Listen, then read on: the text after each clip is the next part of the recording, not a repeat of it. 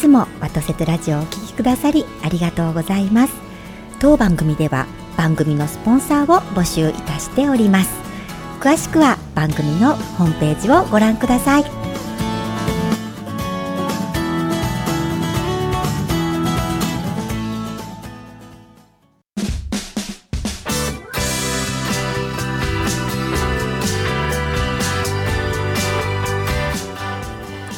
森日和のワトセトラジオ。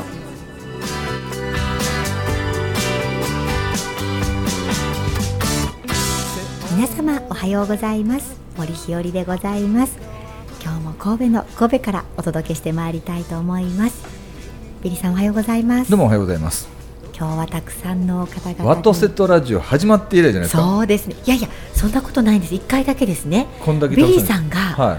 なんか急遽来れない時があってあったあったあった、はい、その時に、うん、あそれでもみんなでよにんだったかな。今日ごにんですもんね。そうですね、はい、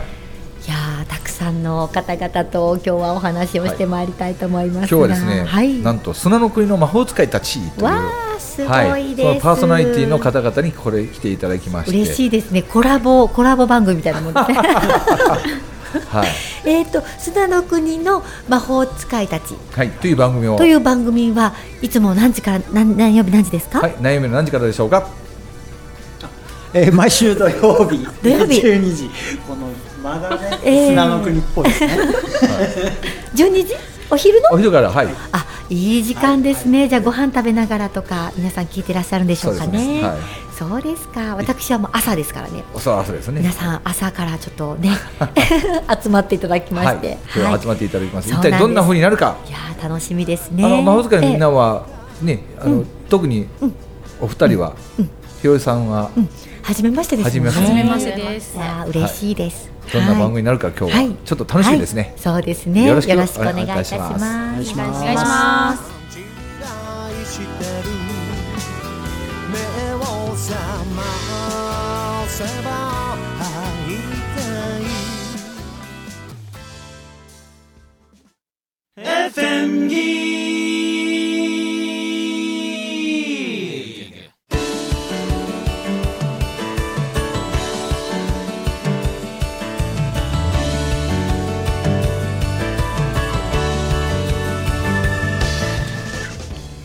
改めましておはようございます。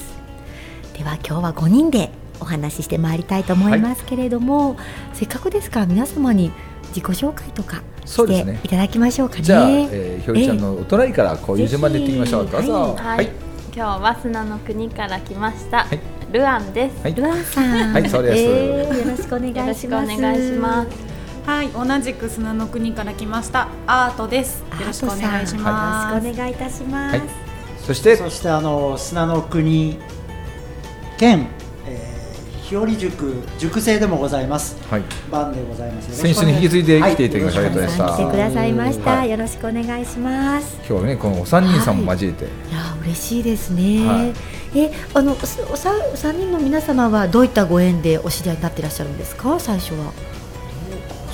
えー、そっかえーとある学び、えー、勉強会か何かでご一緒されて、えー、で、えー砂の国の魔法使いっていう、はい、あの魔法使い養成講座を、えー、鳥取で主催させていただくっていう時に参加して、えーはい、そうですか。皆さんじゃあ魔法使いさんたちなんですね。そうです魔法使い、はいえー、そうなんです。で、ひよりさんってどんな人なんですかね、うん、今日忘れてませんでした、うん、何だあ、忘れた、はいだってルアンもアートもさひよりさんって 何, 何をやってる人か知ってる？知らないんです。結構、ね、有名なさ詐欺師なんやで。え昔さキャッツアイってあったの知ってる？ああ知ってます。あの真ん中の人がねあ確かに実はいやいやいや何をされてる人なんですかね。いやあの私はですねあのー、日本の精神文化を伝えたいと思って。違うでしょあそっち違うでしょ今のこれかとはいもう一度お願いします。何をされてる方なんですか？はい、はい、名古屋市でございます、はい、名古屋市なの恥ずかしいですねいやでも慣れましょう、はいはい、日々和ませることを大事にしておりますと聞いて、ええまあね、女の子がふたりなんですけどどんな感じに聞こえたるわなごみちって聞いた瞬間一時女性女の子として、うん、そうひよりさんのことどんなふうな印象になりました？なごみしなごむ日々和ませることをやってますって言って聞いた瞬間、うん、まあ和な感じもするし、うん、なんかね笑顔にはいはいっていう印象あるわけでしょ、うん、もうね、なぜ初対面やからもうね、あなたどんなイメージがあった？私緩めるっていうイメージ。はい、緩めたい。ね、はい、ってなって覚えておいてね。ね次もう一回 Q するから、ええなはい、今度は何されてるんですかっていうと、いつも僕に言うように、はい、こう見えても、はい、マナの先生ですからちゃんとしなくちゃいけない、はい、森ひよりですっていう感じの感じで言ってくださいね。じゃあ改めましてあのど何をされてる方なんですか？マナの先生です。って聞いて、この日で言いにくいけど、ルアンどんなイメージがある？いや、硬い硬いよねはいはいアートはどう思う？めっちゃ厳しそうそうすごい怖いんですって言って、あお話聞いて学びたいと思うわなこの人からさっきのなごむ、なごみ氏の方がマナーを教えるんやっていうのとマナーの先生ですっていうマナーのとどっちから聞きたい？なごみ氏ほらハモってるでよですかでしょ？ええー、はい、わかりました。私、うん、和ませますそうそう、えー、私はいそうですね、うん、いやなんか本当に先週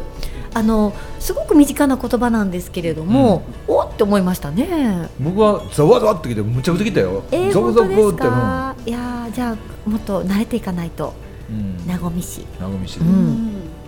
これはあのウォーリーとかさ、えー、あの、えー、ふみちゃんとかに言っておきますわ、えー、言っといてください。そうすると五円紬大学の第五校の時に進みやすいんですよ。僕頭の中で考えてたんやけど、えーえー、僕聞くことで入ったでしょ、はい、でバタちゃんがイメージングのトレーナーなのに、はい、僕はあの言葉の使い方っていうところに書いてもらったのね。つなぎやすいから、言葉でしょ、うん、でその後、えー、人をプロデュースするっていう、うんうんはい、で次ですわはあ、次ですわ、うん、で全部やった時に人を和ますことがいいことっていうことになって、えーえー、で最後の講義でああいいですね、うん、いい流れですね。つながるじゃないですか。つながりますね、はい、確かにさっきもねおっしゃっていらっしゃったようにここでこれが大事なんだって言って和のことバーンってきてたんですけど、でも流れとしてはグイってこうなんか変わったものがありましたもんね、うん、でも今和みにすることによって、うんでも循環しますよね。そうそうそう、うん、で日本という国はその和ますためには逆に厳しい部分とか、うん、ちゃんとしたなんていうかな、うん、しつけというか、はい、いろんなものがあるっていうところから入っていって、えーえーはい、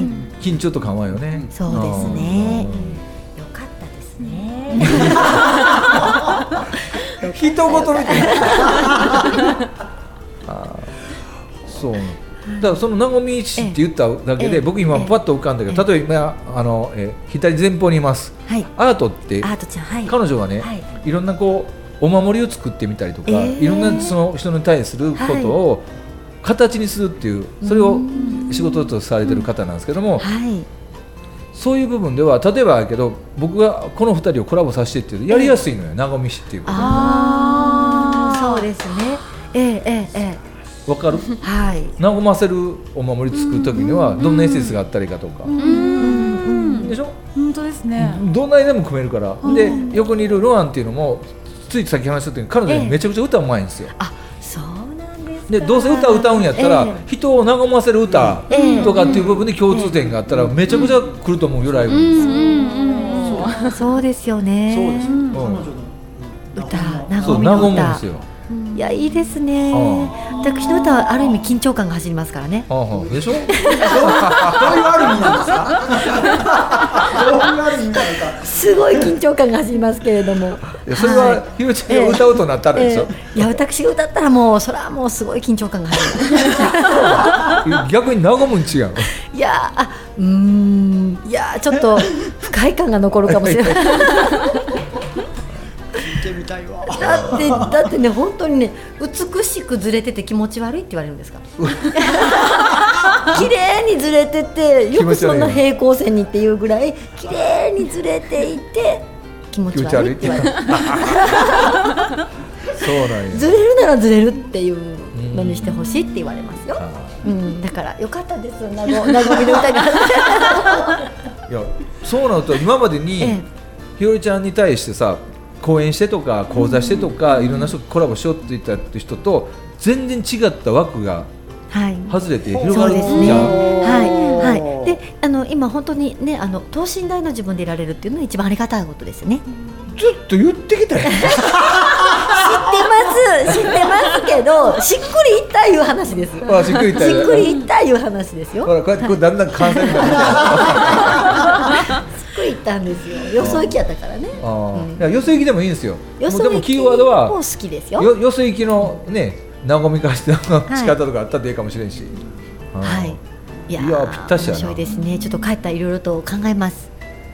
何を分かれへんで、今日なんかその挨拶って書いてある。それ何を持ってきたんですか？この話無理やりしていいんですか？はい、いやそれ持っていやいや違うんですよ。あのですね、はい、あの私いよいよですね、ようやくですね、いよいよ、はい、いよいよあのごがつからですね、はい、あの前に言ったことありましたでしょうかね。あの大阪府の大正区の方で、うん、あの子どもさんたちの、まあ、あの学校帰ってから、うん、でお母さん働いていらっしゃる方々への、まあ、サポートとなればいいなというふうに思っているんですけど、夜のはちじまで児童館みたいなとこ。そうですそうです、うん、あの預、預かり機能と勉強する機能を備えた、はい、まあ、言ったら学童保育なんですけれども、学童ね、はい、のようなもことをさせていただくことになりまして、でそれがまずさせていただくので、そのお母様方にいろいろヒアリングしましたときに、お母様方のお困りごといろいろあるんですね、うん、やっぱり例えばあの働いていらっしゃるお母様とかパートタイムのお母様だと夕方帰ってこれるので、その子どもさんの宿題見てあげることができるとか、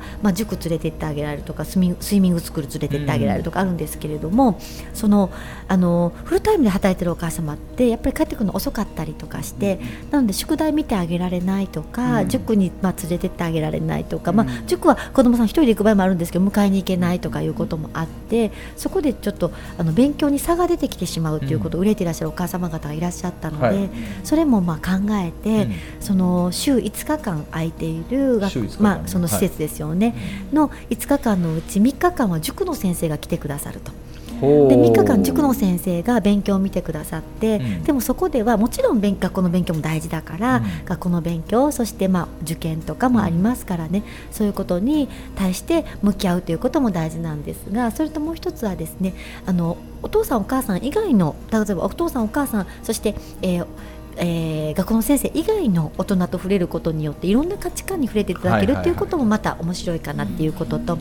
あとは子どもさんの居場所であるということは当然ながら、うん、シニアの方々の居場所としても居場所づくりということにもなるんじゃないかと。ボランティアでシニアの方々が来てくださって、うん、そこで子どもさんに例えば昔遊びを教えてくださるとか、マナーでもいいですし、いろんなことを教えてくださることによって、あのシニアの方々の生きがいになっていったらいいなというふうに思うということをと、もう一つは、うん、その大正区の区役所を借りるっていうことなので、はいはい、その区役所には子育てあまりかか普段の生活の中で関わりがない方々も来られる場所なので、パブリックスペースなのでいろんな方来られる、はい、もしくはあのもう子育て手が離れたわっていうお父さんお母さんも来られるということになりますと、あのその方々が子育ての現場に来るということになりますから、うん、そういう意味では町全体で子育てをしようという雰囲気を醸成することができるんじゃないかと、それが新たなパブリックスペースの在り方として提言することができるんじゃないかということで、大正区の方々に、まあ、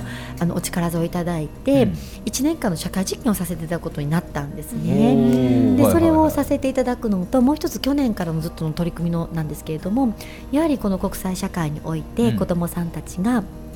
あの自分が何者なのか、自分の国がどういう国なのか、特に世界においては文化力って結構試されるところがあって、世界のビジネスマンの方って結構文化よく知ってらっしゃるんですよね。例えばオペラの話とか普通にされたりですとかされるんですけれども、日本人って文化の話勉強ってなかなか身近じゃないことが多くって、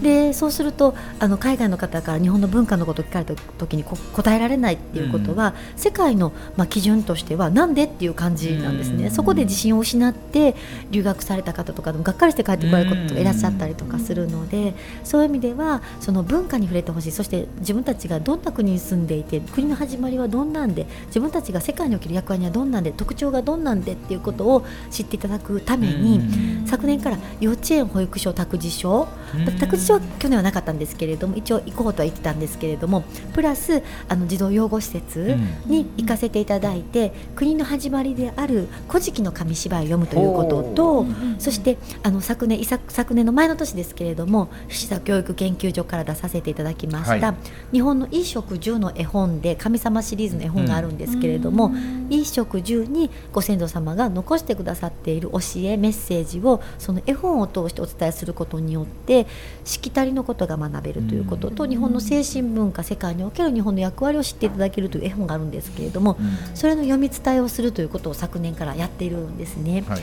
で実は今年はですね、その大正区の、まあ、寺子屋って私たち呼んでるんですけど、アフタースクールなんですけれども、そのアフタースクールと、そしてその幼稚園保育を回らせていただくという助成制度を活用した、うん、あの授業があるんですけれども、そのふたつでですね、年間最低にひゃくこうざあるんです。そのにひゃくこうざやらないといけなくてですね、うん、やらないといけないとおかしいですね、やらせていただけるんですねでそこにプラスあの女性の新たな活躍の形っていうものも提言できたらいいなっていうふうに思っておりまして、皆様がこれまで勉強されて培ってこられたことを、まあ、プロフェッショナルの方もいらっしゃる、プロフェッショナルものを提供することによって、うん、フルタイムではなかなか、うんまあ、働けないお母さんもいらっしゃいますし、もしくはあの子育てを手抜きしたいなんて思ってるお母さんはいらっしゃらないんだけど、どうしても時間的に十分な時間が取れない、忙しくてですね、うん、っていうお母さんもいらっしゃる中で、短時間であってもそのプロフェッショナルなサービスなり技術を提供することによってしっかりとしたお給料をいただけると生活ができるというようなこともあるので、うん、新たな働き方の提言がしたいといういうふうに思っておりまして、うん、今回このにひゃっかいの講座にはいろんな先生方に関わっていただいて、先生方には今回はもうボランティア要素の強い事業なのでそんなたくさんのお金はもらっていただけないんですけれども、うん、それでもにじかんあのフルあの正社員だったらいろんな契約が必要だったりするんですけれども、にじかん自分自身の特技を披露する、まあ、提供することによってお給、まあ、ちょっとした謝礼がもらえるっていうことにもつながっていくかなっていうふうに思っておりまして、あの今私どもその一般社団の方でつぼみ作プロジェクトという団体があるんですけれども、うん、そこに登録講師の先生が登録してくださっていて、うん、昨年は書道の先生なんかも本当に活躍くださったんですけれども、あの幼稚園の方々に日本の精神文化と伝統文化とを大切なことを伝えてくださるという場をどんどん作っていくと、うん、でその中で今年はですね、昨年の年末にから作らせていただいてるんですけれども、それも昨年の女性制度の中にこういうことをしたいということを書いたので、うん、その助成金をいただく限りそれしなきゃいけないなかったということもあって作った絵本があるんですけれども、うん、それを今日お持ちしているんですね。で絵本なんだ、それ絵本なんです。しかもこれ出版するものではなくてですね、うん、あの絵本過去教本っていつも言ってるんですけれども、うん、教本なんです。あの講座をする中で、はい、であのこの絵本を 作, ら作ってイラストレーターの方もですね、あの岡山 の, あので講演させていただいた時、岡山のご縁紡ぎ大学のメンバーが、はいはいはい、あの主催してくださって講演をさせていただく機会があったんですけれども、その時に来てくださった方があのの絵がですね、私とっても大好きで、いちねんかんその方と出会ってからしばらくの間何もあのフェイスブックのつながりだけだったんですけれども、いつか絵を頼みたいと思ってたんですね。で今回絵本を作ることになったので、そのやたちゃんっていう方、やたがいさんご存知ですか。はい、矢田貝さんにですね、絵本をお願い、絵を描いていただくことをお願いしまして、快くあの引き受けてくださって、昨年の年末に一冊ができたんです。でその思いとしてはですね、あの、えー、私たちそうしたプロジェクトで、まあ、相談しましてね、矢田貝さんにもその漫画を読んでいただいたんですけれども、はい、やっぱり人と人とが生きていく上で大事だ大事なことに、はい、言葉にしてない言葉もあると、うん、なのでその奥深さを読むということで大丈夫よ、ちょっと今咳き込んでおりますね。やだちゃん、やだちゃんって知ってるの。はいはいはい、はいはい、そうですね、ご縁紡ぎの方で、ね、ご縁紡ぎ で,、はい、でもありますし、まあ、あの筆文字仲間でもあったりするんですよ。あ、そうなんや。でこういう本当に柔らかい絵を描いて、うん、古典も結構こう定期的に、はい、されている方だけど、何がよくね、あの松江でお会いしたり、えー、鳥取はないですけど、こういろんなところでいう方が、はいはい、書いてくださったんですね。そうなんです。でその言葉にならない言葉を読むということで、ご存知でしょうかね、えっと、ハートカクテルっていう漫画があって、ご存知ですか？渡瀬製造さん。そうですそうです、はいはい、そのハートカクテルを私知らなかったんですけど、はい、紹介してくださる方がいて、でその方がそのハートカクテルってたったにページはんのでいちわ完結なんです。でもそこにはなんていうかすごく情景が深いんですね。で一番最初に出てきたこのほんのちっちゃなこの絵が最後に響いてくるとか、そこをこう深く深く読む漫画なんですね。でそれを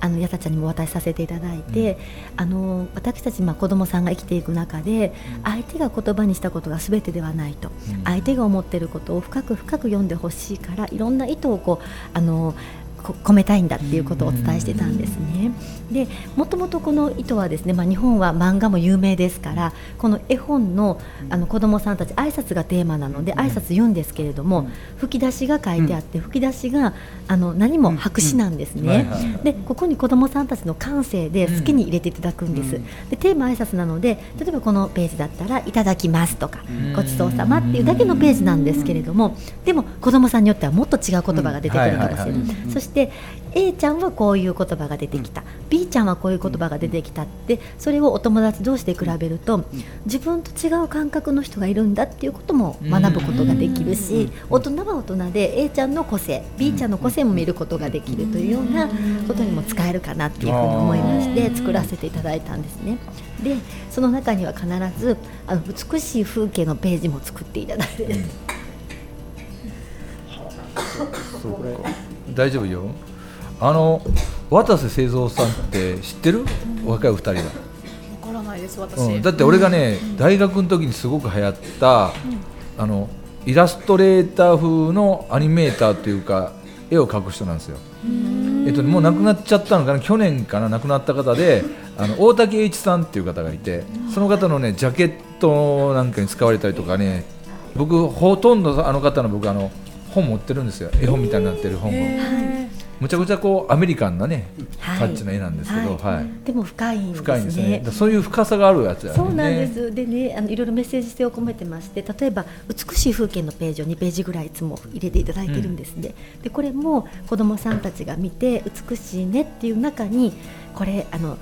夏の雲なんですよって言って入道雲が書かれてるんですけれども、雲にも季節があるとか、そしてここにあの海の絵なんですけれども流木の絵を描いていただいてるんですね、うん、でこの流木っていうことは海には、まあ、木はその海岸沿いにはないわけなんですね、うん、つまり森から流れて川を伝って、はいはいはい、海に流れてきて、うん、そして海からまた一周してまた戻ってきてるかもしれないと思うと、うん、山も川も森も海も空も全部つながってると思うと、うんはいはい、全部大事にしなきゃいけないということをお伝えできたりですとか、うん、あと秋のシーンも描いていただいてるんですけれども、これもやっぱり山の色も季節によって変わるですとか、はい、あと稲穂を大きく描いていただいてるんですけれども、はい、その稲穂を伝えることによって天照大神様の話ができたりですとか、あとはあのいいねの大和言葉ですよね、命の根っこっていう話ができたりですとか、うん、あとはあのそうなんですよ、あの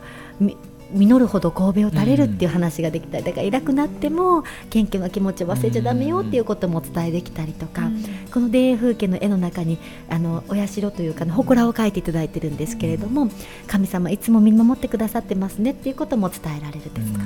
そしてあのこの風景画だけではなくて本編の中でもですね、例えばあのご近所のおじいちゃんの大切なものを壊してしまったっていう時のシーンがあって、謝るっていうシーンなんです、ごめんなさいっていうシーンなんですけれども、その中にですねもぐらちゃんの顔を描いてくださってるんです、やたちゃんがですねで私たちそのメンバーの中でですね、これは何のために描いてくださってるのかっていうことをやっぱりハートカクテル読んでもらってるもんですから考えるわけなんです。で私たちの意見としては、謝るっていうことでモグラは通常は地面の中にいる、顔を出してないのに出してるということはどういうことかなって考えて、それは謝るときは顔を出して正々堂々とっていう意味じゃないとか言って話し合ってたんです。でその話をやたちゃんに真相を聞こうと思ってですね、こういう意味だじゃないって言ってたんですけどどうですかってお聞きしたら、やたちゃんがあそういう意味もいいですねっておっしゃって、でもやたちゃんは自分はあのこの絵を描いた意図はですね、お友達が謝ってる、申し訳ないなと思ってると、そこに自分も一緒に謝るよって、一人じゃないよっていう意味でもぐら描いたんですっておっしゃってですね、あ、そっか、そういう意味かとか思ったりですとか、そういう深く読むっていうことが重要だなっていうふうに思っておりまして、で最後のシーンはですね、あのみんなのお顔、今日一日お世話になった方のお顔を思い浮かべて寝る、ただお休みっていうシーンなんですけれども、うん、みんなの、あの今日お世話になった方々の顔を思い浮かべるっていうシーンを書いていただいたんですね、うん、でそれはあの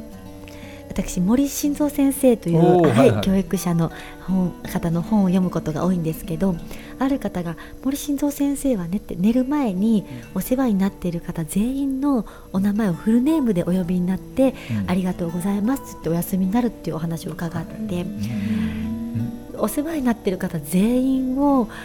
寝る前になかなか難しいけれども、せめて今日一日お世話になった方の顔を浮かべて寝てほしいと思って書いていただいてるんです。そこにちゃんともぐらさんの顔も書いてあって、そしてここにカエルが書いてあるんですけれども、カエルもあるシーンでちょろっと出ていて、それは玄関のシーンなんですけれども、玄関によくカエルの置物が置いてあったりする。あれはお家の方の思いで、無事帰る、無事帰ってきてねって思いなんですよっていうこともこの前のページでお伝えしているので、なので最後にカエルちゃんも書いてあったりとか、なのでここもただお休みっていうシーンなんですけれども、そういうみんなに感謝してっていうことも伝えながら、この絵本は年長さんに伝えることが多いので、年長さんは春からあの小学生になると、お兄さんお姉さんになると、お兄さんお姉さんになったら見てください、時計の絵が描いてあるんですけど、うん、自分で目覚まし時計をかけて自分で起きて学校に行くんですよっていうことが伝えられたりですとか、あと 枕, 枕元にカバンと制服がかけてあるんですけれども、うん、あの前の日に準備して、そして次の日あの準備あ朝バタバタしなくていいようにして、夜寝て朝学校に行くんですよっていうことが伝えられるような絵になっているということなんですね。でこれを今年いちねんかん幼稚園でさせて幼稚園保育園託児所でさせていただこうと思って作った絵本を今日持ってきたんですね、はいはい、その吹き出しにね、自由に表現するっていうのがよくて、うんはい、僕あの魔法使いのいろんなセッションやる中で洋画を見てもらうんです、はい、洋画の、はい、男の人と女の人のあるシーンをちょっと切り取って、えー、そこだけごふんぐらいかなで英語なんですよ、時にはフランス語で、ね、全く字幕がないやつをパッと聞いて、うん、でそのシーンパッと見終わった後ふたり男女ペアを組んでね、はい、それぞれが吹き替えするの、えー、面白い。それを周りで聞いてて ど, どうやるかっていうのは見た感覚とそれぞれこう自分で言うのって全く違ってくるっていう要素があって、でそれが何するかっていうと、いろんな人の感じ方とか、うんうん、この表情でこんなこと言ってるの違うかっていう想像力っていう部分でやるとね、すごくこう仲良くなったりしたりするんで、ちっちゃい時からね、この子はどんなことをやるっていういろんな人のこの感じ方っていうのを知るっていうことがすごくいいんじゃないかなって感じましたね。はい、そうなんです。これが第一弾として作らせていただいて、実際に幼稚園でもさせていただいて、うんはい、いいね、自由な発想で子どもさんたちが言ってくださるというワークをさせていただいたんです、はい、こういうことを今回は全国でさせていただきたいと思っております、はい、去年は関西だけだったんですけれども、うん、今年はこういうことをさせていただける幼稚園があれば飛んでいこうと思っております。ということは、うん、たくさんの幼稚園の方に、はい、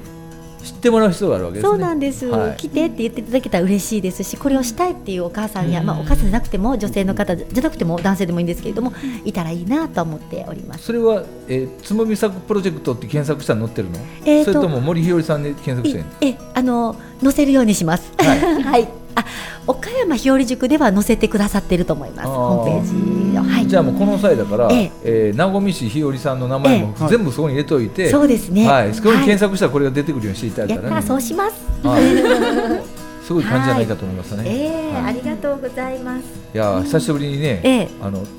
そういうひよりさんが今から何しようとしていることが聞いてよかったです。そうですね、はい、何週間か私の話ばっかりでしたからね、でもね本当皆様大変失礼いたしました。 た, たまにはこう同じパーソナリティの仲間さんにこうゲスト来ていただいてね、いやそうですね、はい、いいですね。今日はねルアンとアートとバンにも来てもらってね、はい、やったんですけど、はいはい、今度私が砂の国へ出没する可能性が呼ばれてもいないのに言ってみるみたいな乱入しに行きましょう、はい